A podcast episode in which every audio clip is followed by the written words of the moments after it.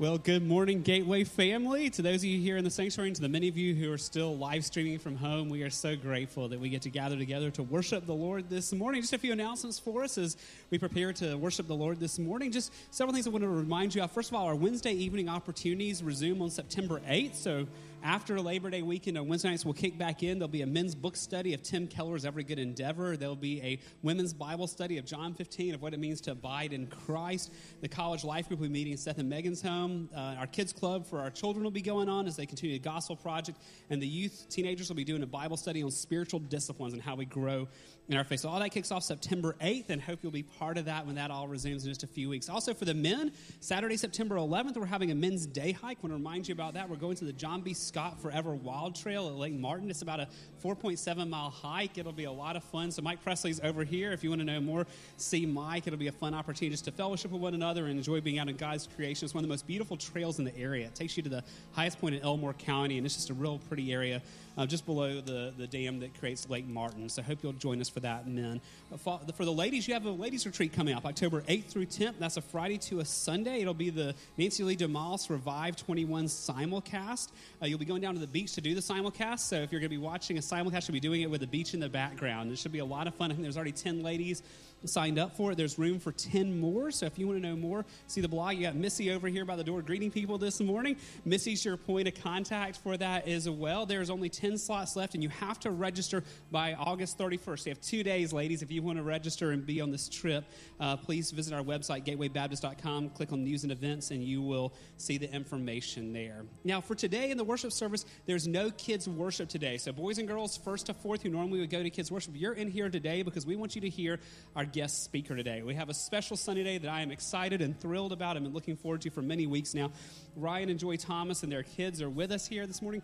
They've been missionaries in East Asia for a while, and when the government found out what they were doing, they got kicked out of their country, and they're about to go to another country to continue the work God has called them to do. It's an amazing story of God's faithfulness in the midst of the trials, and we've invited Ryan to come preach for us this morning and challenge us from God's word on missions and to hear what happened to them as they've sought to be faithful to make Christ known in a huge country where there's very little gospel witness. I'll introduce him more to you in just a little bit in this service. But I want to remind you also this afternoon, I hope that what you hear today will spark some interest in you. And obviously, uh, Ryan's going to be preaching for us. We want a chance for you to hear more and ask your questions. So at 4 o'clock today here in the sanctuary, we're having coffee and conversations. It can be just a layback time to come grab a cup of coffee, sit around in the sanctuary here with Ryan and Joy, and ask whatever questions you want to ask, whether it's about what's happening in Asia right now, whether it's about missions, whether it's about their experience of what happened when you've been arrested for preaching Christ in another country, if you want to just talk about God's calling on their lives, whatever you want to know about related to missions or anything that's happening, we'd love for you to talk to them. So that's 4 o'clock here today in the sanctuary, a real informal time just to drink coffee and enjoy chatting with them.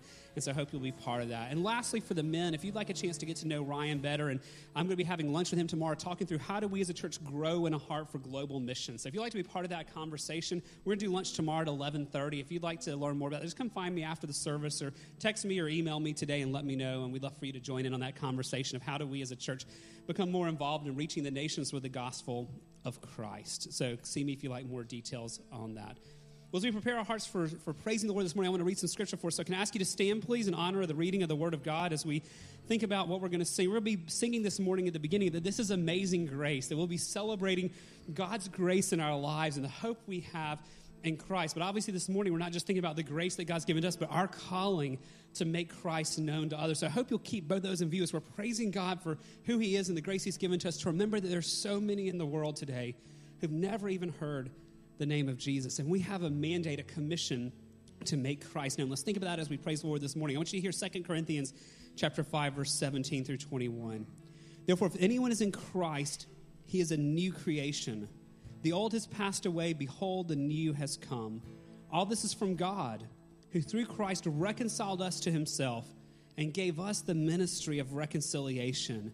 That is, in Christ, God was reconciling the world to himself not counting their trespasses against them, and entrusting to us the message of reconciliation. Therefore, we are ambassadors for Christ, God making his appeal through us. We implore you on behalf of Christ, be reconciled to God.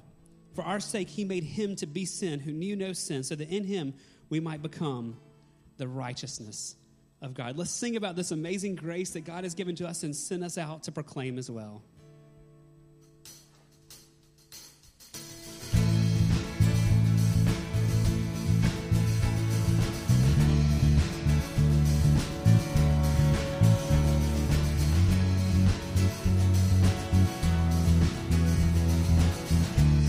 breaks the power? Who breaks the power of sin and darkness? Whose love is mighty and so much stronger?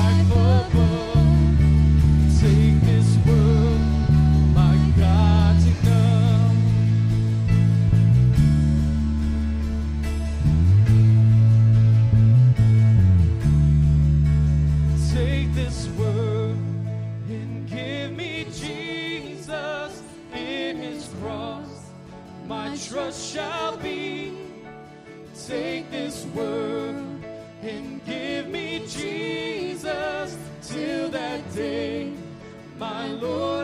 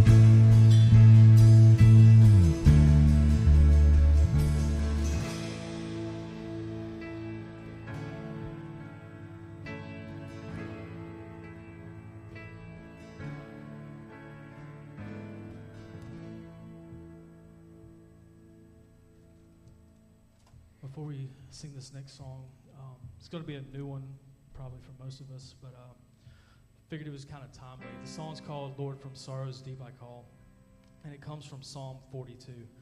And um, even last week, as we looked at Seth preaching, we were looking at anxiety and how to deal with anxiety and put our hope in Christ. And as Christians and believers, we have hope in Christ, and that's where our comfort can come from, that we do not have to fear. And even in the times of just the uncertainty right now with the unrest in Afghanistan, Middle East, with COVID, others, and just the fear that even comes with that, and not knowing how it will affect you or your family, knowing that we can have comfort and knowing that our hope is in Christ, that our salvation is found in Christ. So, um, as we think about this song, we'll read from Psalm 42, and it'll be on the screen so you can follow along as well.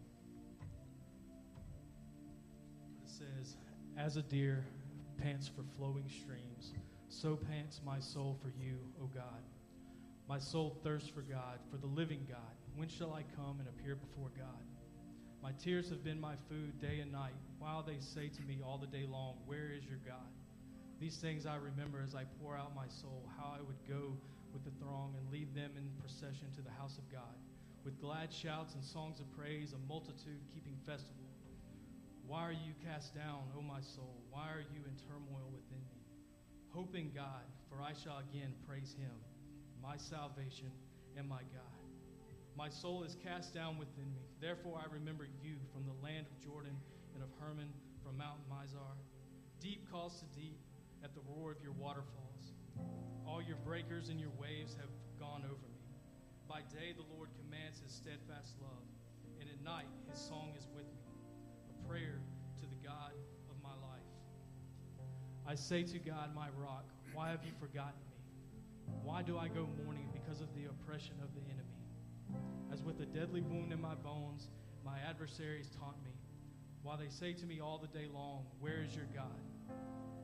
Why are you cast down, O my soul? And why are you in turmoil within me? Hope in God, for I shall again praise him, my salvation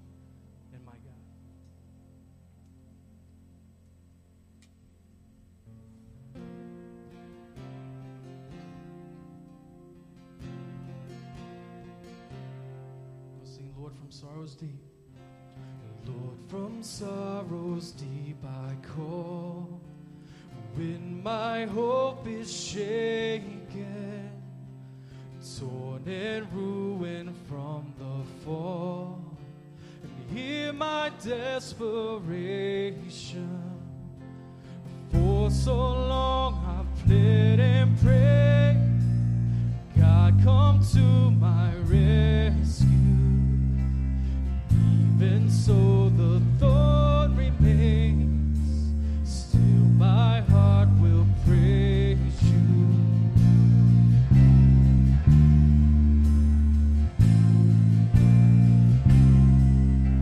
Storms within my troubled soul, questions without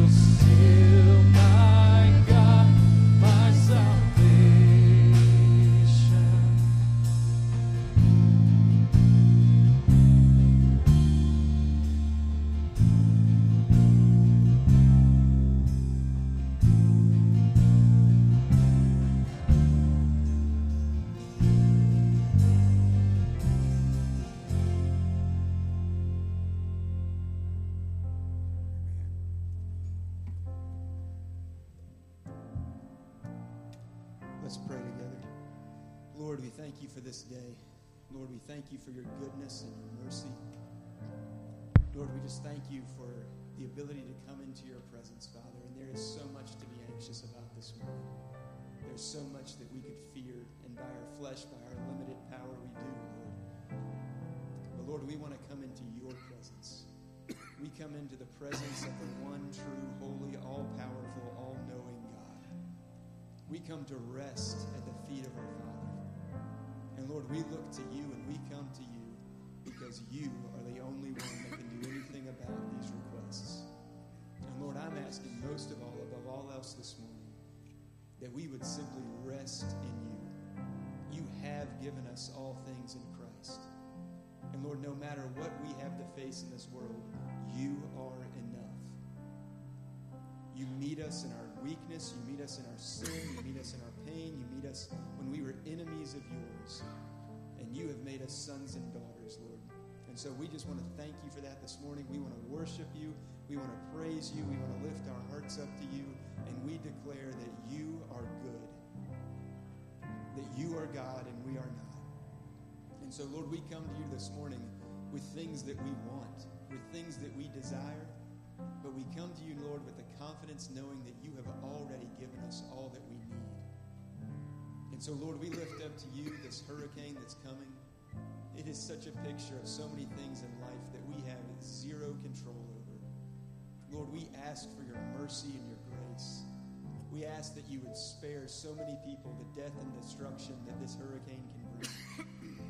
And Lord, we just pray that your church would be ready to respond that we would rush into the darkness, that we would rush into whatever pain and destruction and death this storm may bring, and that we would declare the hope that is in Christ. Lord, we pray that you would just make us ready to support the church, to support those who will be doing relief work when this thing comes, Lord, if that's necessary.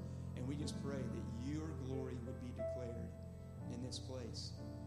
Lord, we lift up our Gateway family who's sick with COVID. Lord, we thank you, first of all, for so many who you have made well and you have brought through that. But we pray for those who are suffering right now with COVID, and we pray that you would raise them up out of this sickness, Lord, that in the midst of it, as they suffer, that you would draw, draw them near to yourself, that they would know that you are near, that they would know that you are not far off, that they would know that even though they are experiencing physical pain and suffering, that you are good, and that you would raise them up out of this time, Father, that they would just experience the peace that passes all understanding right now. In Jesus Christ's name. Lord, we pray for our Gateway youth that they would continue to grow in number and in desire and in knowledge of you. We thank you for this opportunity. They're learning to study apologetics, to study uh, the, the reasons for why they have hope in Christ. And we pray that you would grow them and mature them in their faith, Lord, and that they would uh, just come to rest in you and be strong in you, Lord. Pray that you guard them and direct them. We pray for Pastor John Hallbrooks, the new pastor of the Mixtec Church that meets here, Lord. We just pray that you would bless him um, in this new calling you've brought to him. We pray that you would give him uh, everything he needs to shepherd and to lead this body well. We just pray you bless that church as they reach out to the Mixtec uh, population here in Montgomery. Lord, we pray for Governor Ivey and Mayor Reed. Lord, we pray that you would bring a reformation to those political offices, Lord. We pray that they would do nothing out of selfish ambition, but that they would humble themselves under your mighty hand, that they would seek you and your wisdom, and that they would seek to make you known in those political offices, Father.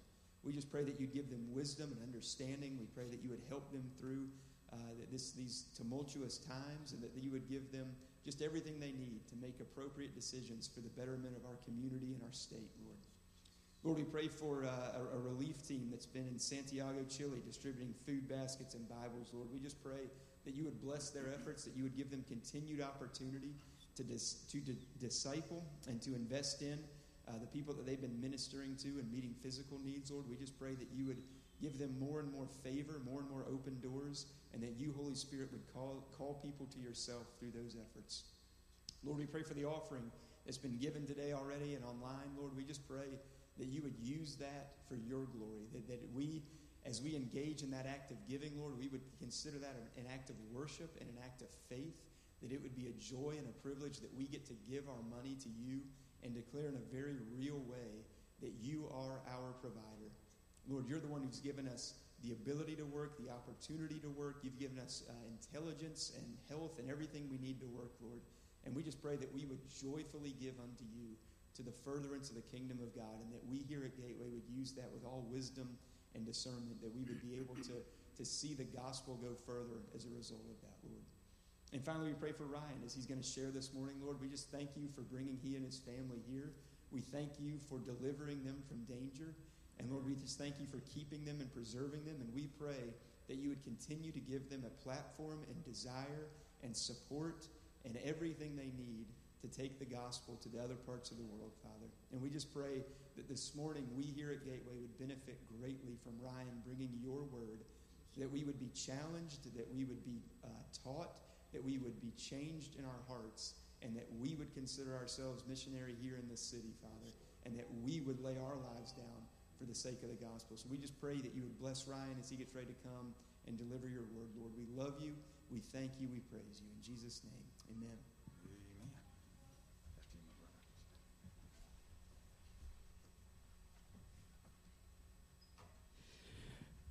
Well, Ryan, come on up here. We're excited to have a guest preacher with us this morning. You got Ryan and Joy Thomas down here, and they are longtime friends of Shen and Alicia. I think many of you know Shen is one of our deacons and his wife Alicia and their family. They are all, they're from Arkansas, and that's where Ryan and Joy are from. As they are longtime friends. And Shen and Alicia, for years, have mentioned to me their missionary friends who've been serving in East Asia. We've heard their name and heard about them for a while. And then about a, I don't know, time's a blur now, a month or two ago, Ryan and his family were passing through, and so Shen and Alicia said, well, "Hey, we want you to meet them." So they came over and ate dinner with us at our house one night, and there's certain people you just connect with right off the bat, and that's true for our family with Ryan and Joy. Their heart for the Lord and their view of the church, and just they very much are going the same direction Gateway is going, and what we believe, and what are our priorities, and um, just really connected well with them and enjoyed the time getting to know them. And so a friendship's developed there. And as Ryan shared his story with us, I wanted him to get to hear you. And as he's met some of our elders, we all as an elder team want him to get to share his journey with you. So for sake of introduction, I'm going to just share with you what he gave to the youth group for his introduction because I thought it was very fitting. And so I thought I'd just pass it all to you. Here's how he introduced himself to the youth group this morning. Ryan and Joy Thomas, we have five kids with ages ranging from four to nine. We are from Arkansas. We've served overseas since 2010 in China. We've eaten dog, intestines, and the stomachs of various animals. Ryan dislikes pancakes because he feels like he needs to take a shower after eating a pancake. He dislikes barnacles because he wants them growing on you and meat sweats. But they do like drinking coffee, enjoying yellow, cold, yellow cake, peach cobbler, and cold brownies with ice cream. So, with that as an introduction, Ryan, welcome to Gateway.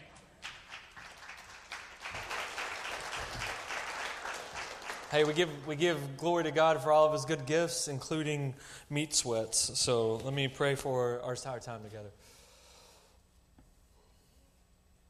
Father, thank you that you are our King and you are with us. And then right now, um, the Holy Spirit is interceding for us.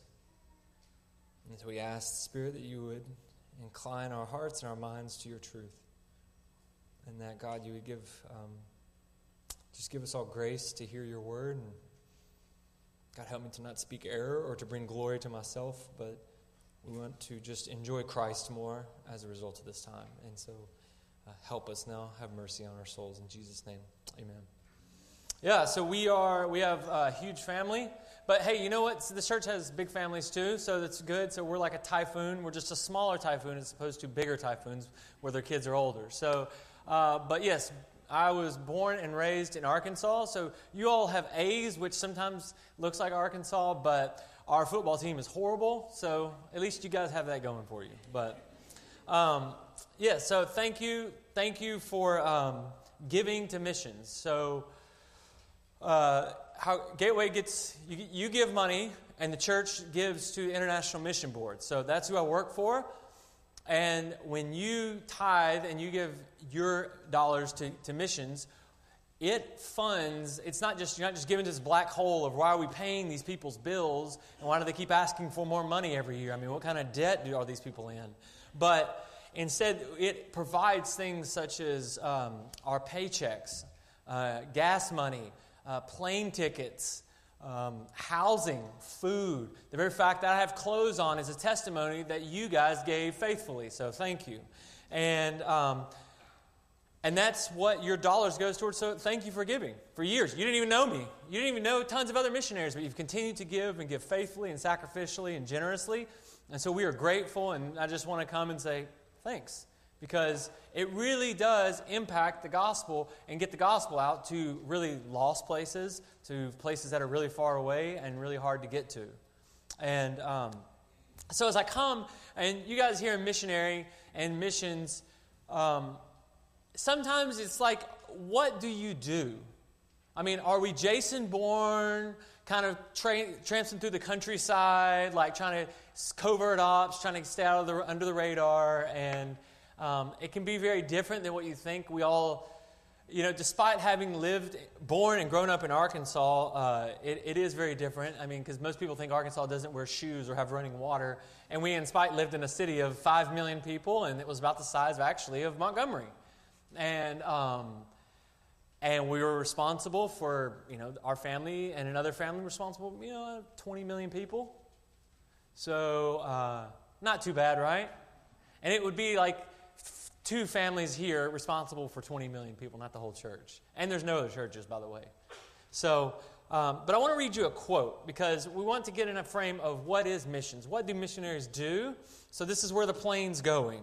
Um, what, are, what do missionaries do? Because I want to kind of help you get an understanding of what I've done for the last 10 years and where we're going, and then how the plane landed in China, and then where the plane's going next, and what God calls you to do. Okay? Um, and so normally you guys preach line by line, verse by verse. I really appreciate that. And so Pastor Grady kind of helped ask me to address these things. So I'm going to do the best. It probably won't be the exact framework, but here we are. And uh, so let's all go to 1 Corinthians 9. If you could flip there, I'm going to read a quote that what missions is. So if you've ever read the book, Let the Nations Be Glad by John Piper, he says this Missions is not the ultimate goal of the church, worship is. Missions exist because worship doesn't. Worship is ultimate, not missions, because God is ultimate, not man.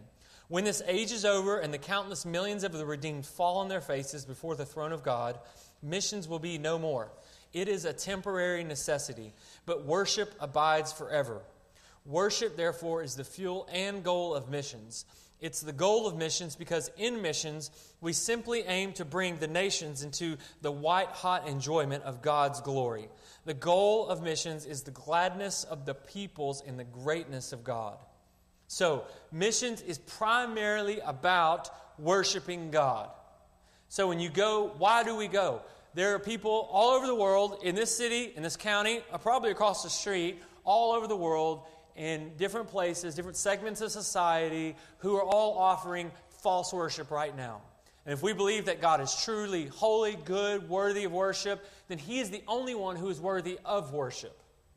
And so that means that they are giving false worship to false idols and they're blind. They're dead. They have no hope. Ephesians 1 or Ephesians 2, 1 to 4, Romans 1, they're going to let you know it, they are dead. They're worshiping, they don't even know what they're worshiping. Every person is a worshiper, and they're not worshiping God. And so we go as primarily to help them worship Christ. And so the lack of worship that is happening, that is why we go. Missionaries are those who go to help enable the worship of God. This is broad and very theoretical. So, what do we specifically do to enable that? What does the money that you give to fund our paychecks, what does that go to? And so, kind of what a theme verse of how and what we do is goes to 1 Corinthians 9, and uh, it's verses 19 through 23. Um, Paul says, uh, by the behest of the Holy Spirit, for though I am free from all, I have made myself a servant to all, that I might win more of them. To the Jews I became, Jew, uh, became as a Jew in order to win Jews. To those under the law I became as one under the law, though not being myself under the law, that I might win those under the law. To those outside of the law I became as one outside the law, not being outside the law of God, but under the law of Christ, that I might win those outside the law. To the weak I became weak, that I might win the weak. I have become all things to all people, that by all means I might save some. I do it all for the sake of the gospel, that I might, may share with them in its blessings. So, if we look at kind of verses 19 to um, through 22, really, Paul's talking about going, becoming as a Jew, he's a Jew in order to win Jews, becoming those under the law so that he can win those under the law or outside the law. And so I've, I've jotted some things down the, that what Paul would have done and what we do as missionaries that kind of represents this. First off, you go and you have to enter into a culture, right? So you enter into a culture. Uh, the brother, I, I, can't, I don't even know where he's at, but he just got back from Uganda. He had to go to Uganda and enter into a culture. It's very different. So you eat different foods. So, yes, I've eaten dog. It's not as bad as you think. We take part in strange ceremonies. I have literally emceed a Chinese wedding before. That was awesome. And um, I, have, I have built chicken fences. I have I've harvested sugarcane. I've done tons and tons of weird things that I never thought I would, or eat weird things layers of pig fat, but you know what? It is what it is. And you do, you try, and you do things that you're really uncomfortable with, just so what? So that you can enter into the culture, so that you can enter into their life. You're just trying to do the things they love, that's not sinful, but we're trying to do the things they do so that we can help. So it's like dating, you know? Like you find if you're married, you're dating, your wife likes doing one thing, you like doing another. You do the things she likes to do because you love her, right? And then we don't go because we love Chinese people, we think China's really great. We go because we love Christ, because Christ loves them. Christ died. Their sin is so heinous that he died for it, and they have no clue, and they're giving false worship. And so you not only enter the culture, but you have to learn a new language. How many of you speak more than one language? Yeah, it's awesome. But learning a language, it's like the most taxing thing ever. It's like going back to being a baby. You start sleeping 15 hours a day. You're saying the wrong thing. You're, instead of ordering a vanilla milkshake, you order a toilet. We've literally done that. And, um, you know, you just, you learn to laugh at yourself. You do, you do strange things, you say funny things, but hey, confidence is key. And, you know, you, you do all these blunders. Why? So you can communicate with people, so that you can tell them and you can understand what they're saying. I had, before me, before I went, I thought, I wanted to, what drove me to learn language was if I'm ever with a brother in China and he starts to tell me and confess sin, that he beats his wife, he is abu- physically abusive, I better understand what he has to say and know how to respond biblically. So you spend time learning language, not for language sake, but that so that you can understand what they're saying, so you can give them hope, so you can speak truth, God's word. But then you also not only enter the culture and learn a language, you have to help the gospel enter into a community. So, what are you going to do? I mean, I, we're responsible for 20 million people. How is the gospel going to get into different communities, different segments of society? You know, it's like you, you guys, how are you going to get the gospel to the poorest of the poor here in Montgomery? Or how is the gospel going to get to the richest of the rich or everyone here? Because they're all worthy, right? To hear at least the gospel message because they're made in God's image. And so you do things like servant evangelism or you host people into your home. That's what we do. I mean, Chinese people, they think it's so weird. They meet a foreigner, and five minutes later, I'm inviting them to eat pizza. And, uh, you know, we just make pizza. I don't know. We ate so much pizza in China. And we just invite people over and they want to eat pizza. All right, so pizza and spaghetti. It's like Italy loves us. So um, here we are. And But you're doing all these things so you can help the gospel enter in community, form relationships. You're making people uh, enter into your world, to your most intimate environment, so that you can talk to them and share your life with them and get to know their life. And then you share the gospel. So if you were just with me for the last hour, you got we walked through parts of the gospel. It's really important you know that because you're trying to give hope to people. And that and only Jesus gives hope. And so we want to help share the gospel with them, give them hope and lead them to the gospel. But then is that where we stop? No. Like so much of missions can be thought of, you just share the gospel, they get their car, they believe, they raise their hand, pray the prayer, whatever, and then you're done. No, that's when the job begins. Because you all think of where you are at your life right now and the, and the just inordinate amount of influence and gospel witness that you have, have had in your life.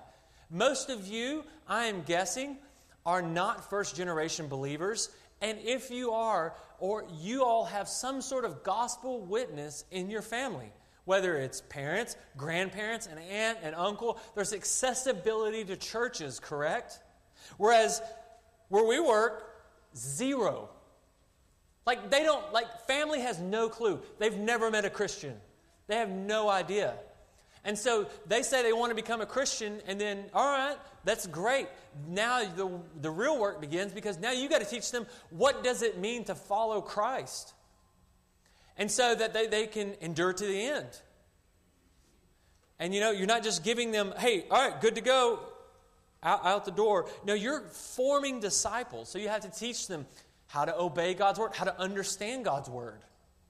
What does the book of Leviticus have to do with the book of Romans?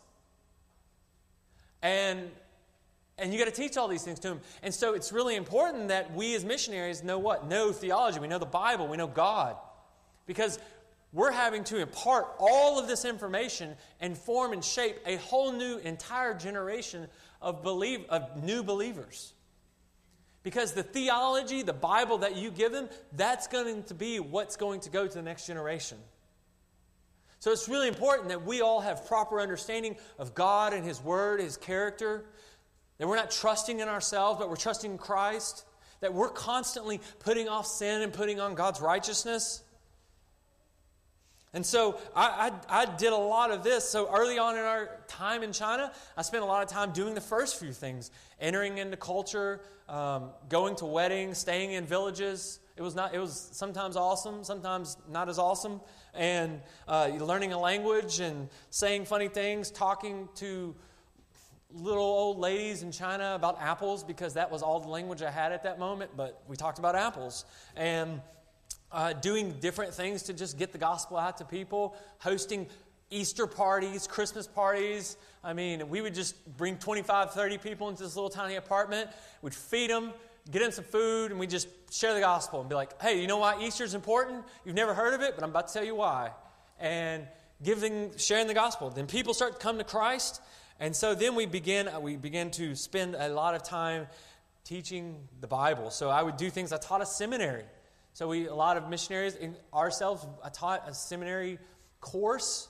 And so it was basic discipleship, just how to understand Old Testament New Testament, how to hermeneutics, how do you understand the Bible? Because they don't even know that there's different literary genres in this. So, how do you understand different literary genres? I mean, you don't read Revelation like you read Romans, right? Otherwise, we got some problems. You know, it's like, dragon's coming? Oh, my word. So, um, and you're not only dispensing information and teaching them so that their minds and their hearts are shaped by God's word, but you're also doing, I do biblical counseling. So I'm a biblical counselor and helping them see uh, practical theology. How does this word shape? So you talked about anxiety last week, right? How does God's word give you hope in the midst of your anxiety? How does God help you if you are depressed?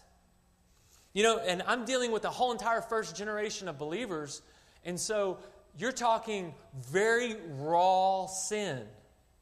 Years and years of family problems, drunkenness, abuse, uh, infidelity, all of these things. And for them, even the believers, when they come to Christ, they they just think this is what you do. This is just who you are until you give them other instruction from God's Word. So you think about like, um, COVID's happening. Um, I had COVID. I'm over it now. Otherwise, this is going to get weird. But um, I had COVID. You have a headache. You, what do we typically do? First thing Tylenol or Advil, which is whatever, Pepsi or Coke. I hate Pepsi. And um, so you take two Tylenol, and that's it. Well, did we pray and ask God to heal?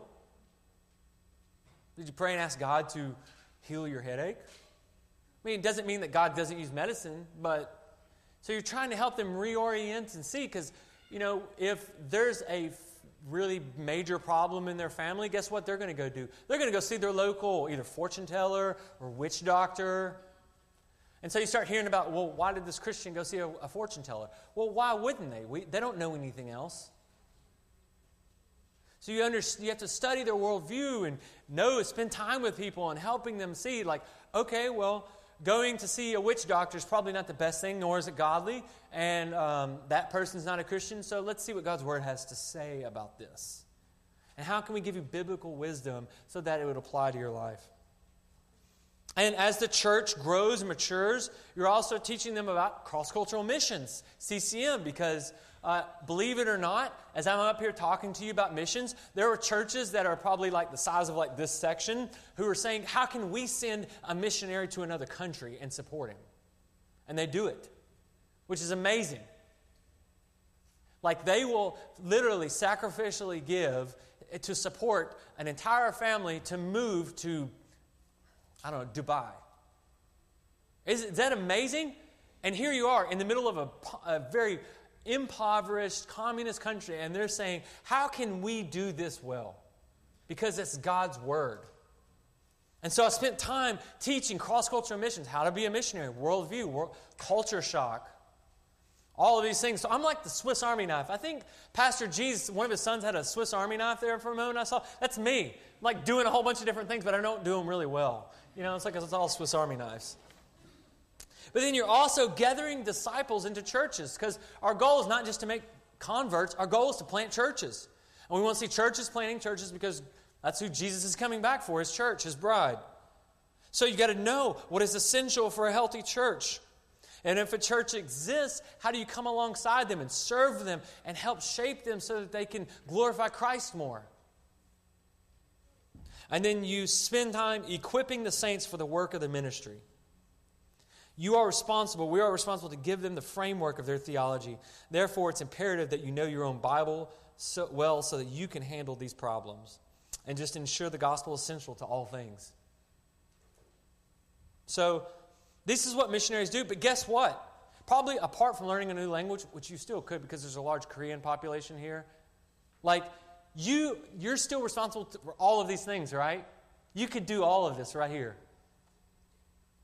entering into very lost, very broken neighborhoods, sharing the gospel, forming disciples, planting a church, ra- raising up pastors. I don't know. It'll look very different here. But as you as a church work together and come together, and God gives you this vision and burden, and the Spirit gives you power to do it, you do it out of obedience to His commandments. But why? Why do we do all this? And this is the last part of the verse. He says, for the sake of the gospel so that we can share with it in their blessings, share with them in its blessings. So it is imperative that you know the gospel, that you're rehearsing it to yourself every day. In all of my counseling sessions, every single counselee, none of them know the gospel. That is a very common thread I see in all of my life. And that and so that's one of their early homework assignments write out the gospel. And I help them formulate because we need to be constantly reminded that we are not the center of the world, right? Jesus is. And Jesus saves us. And so, what does the gospel have to do with my motivation to live in hard places and do hard things? And it all goes back to what Christ has done for us. Living in China was not easy, it's not a cakewalk, it's very hard. And especially, we lived there during COVID. People would walk up to me and be like, I hope America burns. I hope your family dies because of this. Like, who wants to hear that? At that moment, you have a decision to make. Do you stay and communicate the gospel? Because Christ died for that person, for them to hear. So you can share with them in the blessings. So you need to know the blessings of the gospel. Uh, Ephesians 1 3 through 14. You've been saved, you've been redeemed, you've been adopted. You're, you're given an inheritance, and it's sealed by the Holy Spirit. Praise God. It's all for, it's so great. And that's our identity, that's who we are. And so we did these things for 10 years. It's a lot of work, right? It's exhausted. Learn a lot of language, drink a ton of tea. You know, rode buses till I was nauseous and did it all for the sake of the gospel. And then after 10 years, 25 feds raided our house. July, June 13th, or no, 20, uh, 23rd last year, June 22nd. And they arrested me, detained me, and I was interrogated over the course of three weeks. I was interrogated uh, eight days, 60 hours, arbitrary detention. And uh, I, I'll leave a little snippet. If you're going to come back for Q&A, I'll explain more of that. Um, but, you know, like you get you get arrested and that happens. Like we're doing a lot of good things. You know, God, we're doing it for your glory. We're doing all this stuff to bring you honor and praise. And then this happens. Like we were at the most fruitful point of our lives in ministry. Like things were the best they've ever been in 10 years, actually. was last summer. Like people are coming to faith. Like churches like, hey, we want to go serve the gospel, take the gospel to unreached places. I'm like, oh my word, like God is blessing this. And then he takes us away. And you know what? I'm really thankful for it. I'm really thankful to have been arrested. I'm really thankful that, because you know what? When we are weak, who's strong? He is, not me. And Jesus tells us he's gentle and lowly. He loves for us to bring our weakness to him. He gets joy out of it. And so he put us in intentional, God is bringing, intentionally bringing weaknesses into our lives so that we will be more conformed into his image, right? So that we know Christ better, so we glorify him. Romans 8 28 29. So I am so thankful. So I'm going to give you some things we're thankful for. Why we were thankful to get arrested. Number one, Acts 5:41. They left the presence of the council, rejoicing that they were counted worthy to suffer dishonor for the name. Thankful that we were counted worthy to suffer. Like we were counted, like I'm, I'm just really grateful. I'm so thankful I was counted worthy to do that and I didn't like go out swinging or punching someone in the throat or hitting someone's car with my bike because I was mad. Like letting road rage take over. I'm thankful that I was arrested for the gospel and get kicked out for the gospel. And if you look at all of Paul's missionary journeys, he was always bold but wise. And when he got kicked out for preaching the gospel, I was like, man, this is great. God confirmed my, used the Chinese police to confirm that he was kicking us out. And I'm so thankful for it because we were counted worthy to suffer. And then, number two, God was with us. He didn't leave us and He didn't forsake us. So I got arrested, hauled off, and that night I was interrogated for about 12 straight hours. That night, about 2 in the morning, take me to this little room in the black side I was at, lay down, couldn't pray, oh, I couldn't sleep, so I just laid and prayed in bed. Because you're, I mean, talking fight or flight. I was in that mode for three straight weeks. And God brought, at that moment, brought this text, Exodus 2 23 through 25, to my mind. During those many days, the king of Egypt died, and the people of Israel groaned because of their slavery and cried out for help. Their cry for rescue from slavery came up to God, and God heard their groaning. God remembered his covenant with Abraham and with Isaac and with Jacob. God saw the people of Israel, and God knew. God knew. This did not surprise him. He used that at that moment to remind me and comfort me that God knows exactly my plight. This is plan A from the beginning. I just didn't see it. And that He was with me and He hears my groanings. And He remembers His covenant because I'm in Christ and he knew. And what a God we serve, right? That God is one. He's not this fat idol sit that's gold that sits somewhere has a cat that paw that bounces up and down as you see it you go to a lot of Chinese restaurants. You know? Praise God, we don't serve a wooden statue, but that we serve a God who's living. He is risen. He's ruling right now. You know, and he's got he speaks and fire comes out. And that God he hears us. He remembers his covenant. He doesn't leave us, he doesn't forsake us. Man, how, how good he is. How worthy of worship he is. He left us his word to sustain us. All my colleagues had their Bibles taken. They left mine. And man, God, that was what a gift. They could have taken my Bible away. They didn't.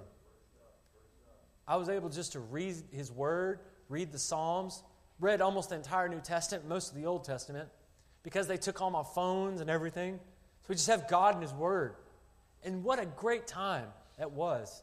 Wouldn't change it for the world. I would not change, I would, if I could go back, never change it because God was so near. He was so close, so faithful. And, you know, I find myself now on this side of things going, what changed? God hasn't. Why do I feel at times now like He's further away? And it's because I don't feel like I need him. The spirit of the age is self, the spirit of the self. I read a great book called The Rise and Triumph of the Modern Self. It's a really thick book that probably most people won't read, but it's, it's really complicated. But the point being is that our entire age here is all about the self. Solus bootstrappus, by bootstraps alone. But God is with us. He left us His word to sustain us, and He used His church to love and to care for us as we were there. I mean, after I was taken in, the pastor showed up at our house that night. After the police threatened to shoot my wife, she still she's like, I can't tell you where he's at, but Ryan's not here. And the pastor got down on his knees and prayed for me right then that my faith wouldn't fail. God heard it. My faith didn't fail. Like that was all him, not me. I am weak. He is strong. But he used his church, and then every day that church sent people to our house to bring us food, money, whatever we needed. Care, pray, sing with us, all to take care of my wife and my kids. God is good. He is the one. So I'm so thankful for these things.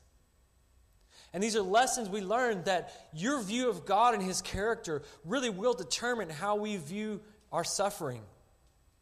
If God is kind of like, He's like this cosmic Santa Claus or this cosmic grandpa that you just really don't want to make him angry, or he's kind of cantankerous, you know, moody, or he's not really in charge. You, when we suffer or things go bad, it's who are we going to blame? God. But if God is good and He's sovereign, those are not contradictions. Being sovereign and good and holy. And He is, at that moment, I had a choice to say, if He is good and He is sovereign and He's holy, then He permitted me to go through this for my good and for His glory. Because this is what's going to take for me to be more conformed into the image of Christ. And whatever suffering you engage this year will be what it takes to get you to be more conformed into the image of Christ. They're gifts. They're hard gifts. Not making light of that. But they're gifts by a good God. And God uses our suffering to mold and to shape our faith and character. As 1 Peter 4:12 says, Beloved, do not be surprised at the fiery ordeal to test you, the fiery trial to test you as it comes upon you to test you as though something strange were happening to you. But rejoice insofar as you share Christ's sufferings, that you may also rejoice and be glad when his glory is revealed. Or James 1 2 and 3. Count it all joy, my brothers, when you meet trials of various kinds, for you know that the testing of your faith produces steadfastness. So do not seek to avoid suffering or hardships in this life, but know they're hard and God is with you. He's going to hear your groanings. That's why we have Psalms of Lament. To, to go to Him. And I love this quote keep trusting in the one who keeps you trusting. God's going to keep you trusting, so keep trusting in the one who keeps you trusting. So, as 2 Corinthians 4 16 through 18 says, we do not lose heart. Though our outer self is wasting away, our inner self it is being renewed day by day. For this light momentary affliction is preparing for us an eternal weight of glory beyond all comparison. As we look not to the things that are seen, but to the things that are unseen. For the things that are seen are transient, but the things that are unseen are eternal. So, all of this, missions, is not about doing a lot of stuff. It's about looking to the unseen. It's about helping other people look to the unseen. It's about going and sharing and entering into messiness and hardness. Because this outer self, it's wasting away. Right? The older I get, my, I mean, I woke up this morning, my back's aching. You know, you get meat sweats, whatever. Our outer self is wasting away. But guess what? The inner is being renewed every day as we go to God and His Word. And that this affliction that you and I face, that I faced, it is light. Jesus' was heavy. Ours is light. But it is preparing for us this eternal weight of glory that is beyond all comparison. And it does that as we look to the things to God, His Word, His character. because that's what's eternal. This life, it'll end. This will all be wa- washed away. But God will not. He always exists, always will be, always has been, and He is with us. So, what do you need to do? What, as a church, as we kind of hearing what I've done, and uh, this afternoon I'll dive more into kind of what those three weeks look like. You can ask questions. Um, but I kind of want to go from that to what do you need to do? What is, what is the church? What do you guys, what does it look like for you guys? And so let's go to 2 Corinthians 5. Um, and as, as our call as believers, we, this is what we are called to do. 2 Corinthians 5, I'm going to read 11 to 21. Um, Therefore, knowing the fear of the Lord, we persuade others. But what we are is known to God, and I hope it is known also to your conscience. We are not commending ourselves to you again, but giving you cause to boast about us, so that you may be able to answer those who boast about outward appearance and not about what is in the heart. For if we are beside ourselves, it is for God. If we are in our right mind, it is for you. For the love of Christ controls us, because we have concluded this that one has died for all, therefore all have died. And he died for all, that those who live might no longer live for themselves, but for him who for their sake died and was raised. From now on, therefore, we regard no one according to the flesh. Even though we once regarded Christ according to the flesh, we regard him thus no longer. Therefore, if anyone is in Christ, he is a new creation. The old has passed away, behold, the new has come. All this is from God, who through Christ reconciled us to himself and gave us the ministry of reconciliation. That is, in Christ, God was reconciling the world to himself, not counting their trespasses against them, and entrusting to us the message of reconciliation. Therefore, we are ambassadors for Christ, God making his appeal through us. We implore you on behalf of Christ be reconciled to God. For our sake, he made him to be sin who knew no sin, so that in him we might become the righteousness of God. So, um, two main segments for this, for us, of what we need is uh, for 11 through 15, we need a gospel identity. And for 16 through 21, you need a gospel driven mission. Because we look at we look at what Paul said. You know, he's writing and he's defending his his, his, his apostleship and he's telling them about why they're apostles and you know you guys know. And he says therefore, and so if he if he says therefore, we need to ask what came beforehand. Why did why is that there? And I like start at verse nine. So whether we are at home or away, we make it our aim to please him. For we must all appear before the judgment seat of Christ, so that each one may receive what is due for what he has done in the body, whether good or evil. So Paul is saying, we all, our goal, your goal, my goal in life is to please Christ. That's why you and I exist. Because we're all going to stand before the judgment seat of Christ. And he's going to judge. And you'll receive what is done in the body, whether good or evil. Therefore, knowing that the fear of the Lord. So these things should bring a fear to us. That it's a holy reverence, deep respect to God, to Christ. And he says, because we, we should fear the Lord. So who you think about yourself and why you exist will determine what you do with your time. Because if you don't really fear the Lord, just kind of like I'm just floating in Christianity, dabbling in this. I don't really, I know Christ, or I've kind of grown up in church, but uh, this, you sound kind of radical. What you believe about God, it really will determine what you do and how you order your life. Because Paul is saying he existed to please God. They're going to stand before the judgment seat, so there's a fear. We fear the Lord. So I exist to persuade others. I exist, he's persuading. So you need a proper fear of the Lord. This afternoon, when you get done, with, go sit at lunch, just put in on the ESV app or your Bible app, fear the Lord, and just see what pops up. It's amazing. What does it mean to fear the Lord? So, having a proper fear of the Lord drives us, the judgment drives us to persuade others. Now, we go, God's the one who saves, but our, our job, we still have responsibility to go and communicate the gospel, to love people, to enter into their world, to identify with their suffering, and to communicate hope. And Paul is saying, I'm doing this out of fear of God because I, I want to please Christ to persuade others. And he, and that is also, you need to also know God, then also have it's gospel driven work. You're doing this not so that they love you, praise you, glorify you, but it's so that they praise God. They know God.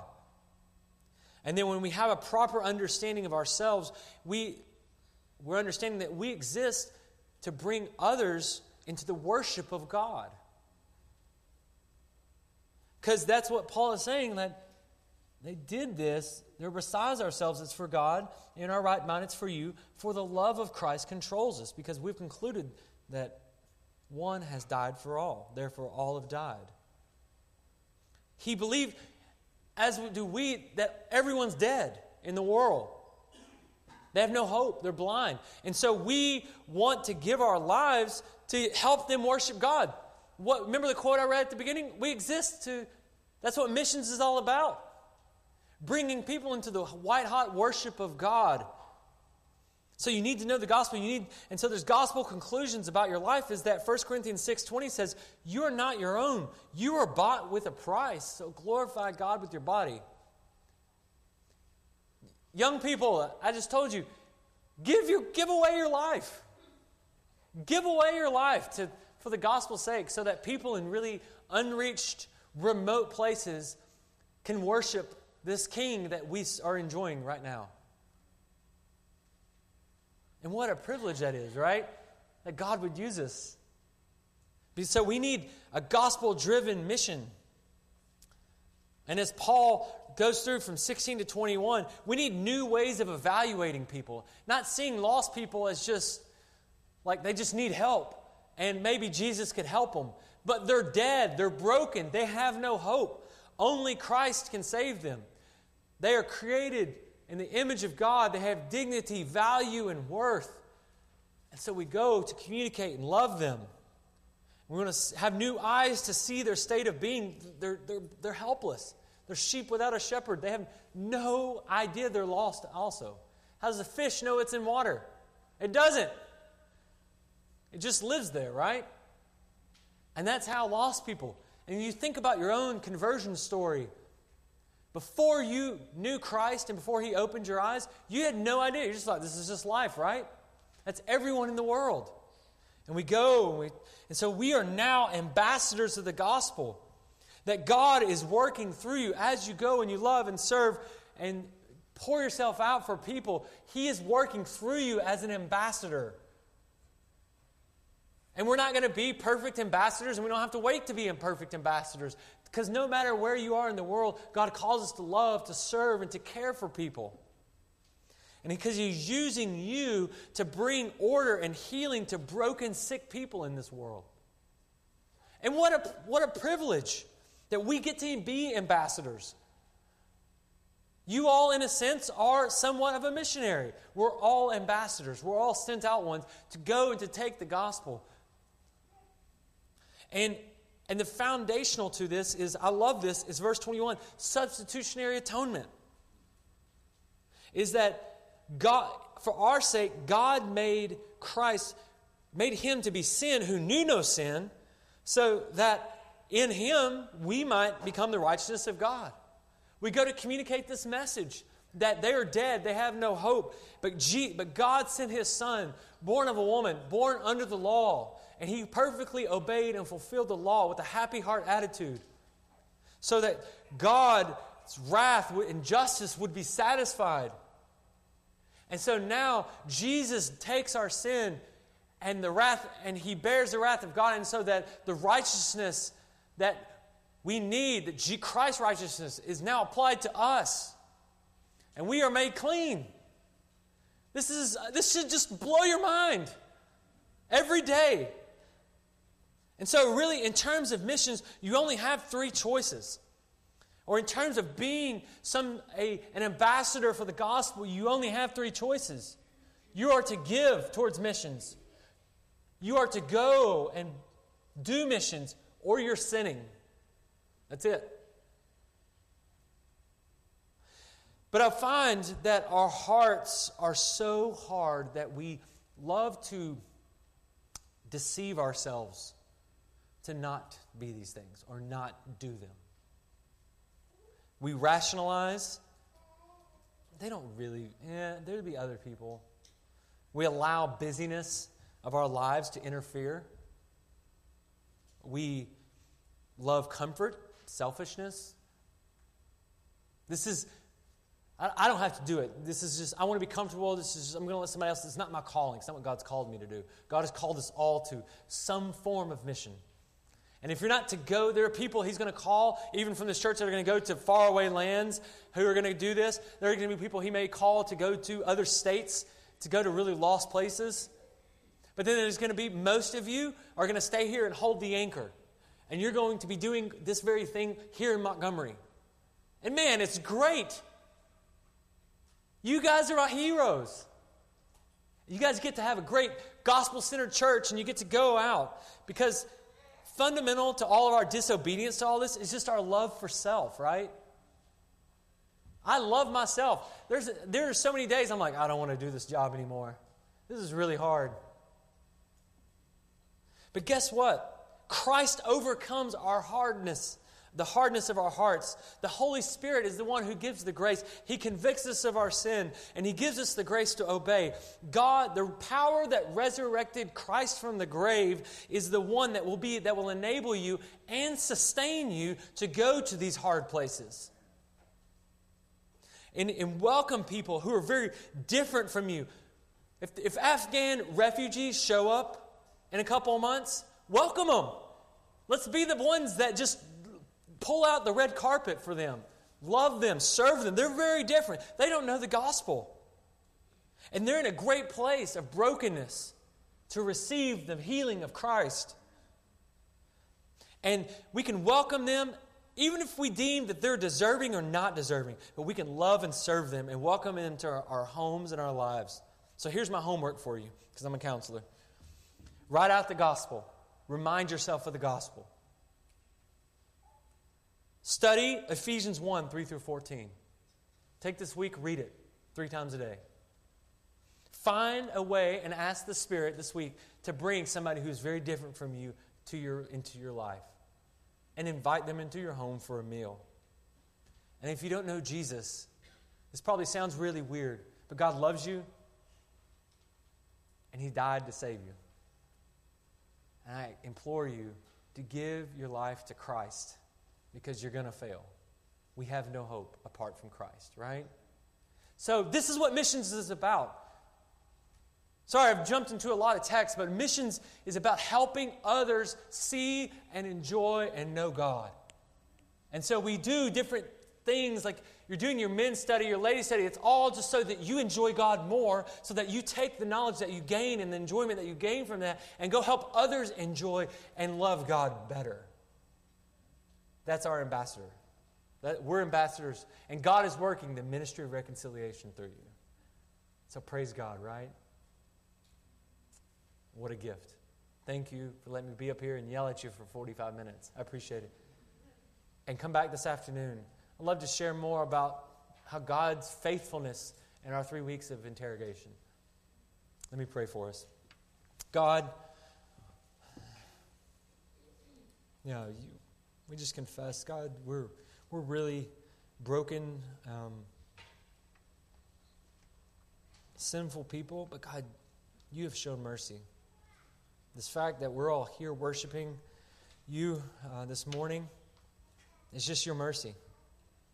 And you have been abundantly gracious towards us every day this week. You, we've given, you've given us air and food and water and clothes to wear and God, these are just mercies every day, mercies. So thank you. And thank you for letting us hear the gospel. And for, for those of us who are believers in this room, that you opened our eyes. God, what a gift that is. So, God, I ask, Holy Spirit, right now that you would work in those who don't know you, that you would bring them to repentance, and that they would trust in Christ and not themselves.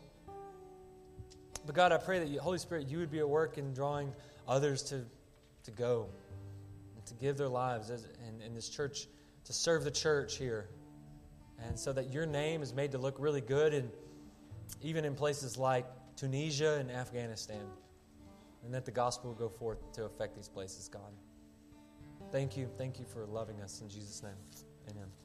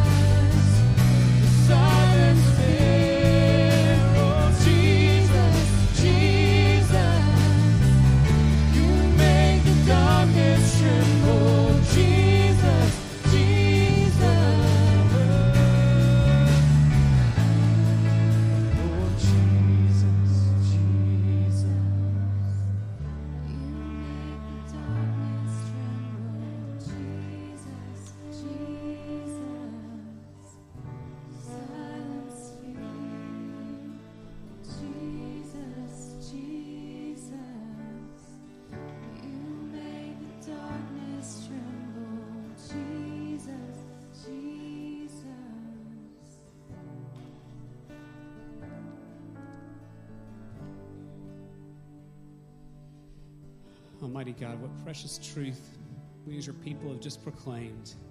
That, Lord Jesus, at your name, darkness trembles, demons flee, fear is silenced. But I pray we would not forget that.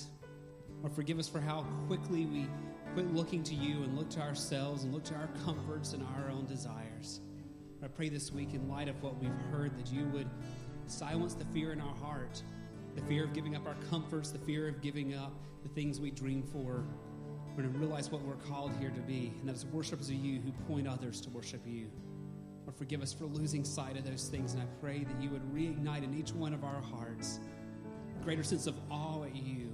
That we would tremble before you, knowing how holy and sovereign and powerful and just and good you are. And Lord, out of that overflow of that, that we find a joy that this world cannot offer. So, Lord, fix our eyes on you this week for your glory and for our joy. We ask it in Jesus' name. Amen. Hope to see you all back at 4 o'clock here in the sanctuary this afternoon. God bless you and have a good afternoon.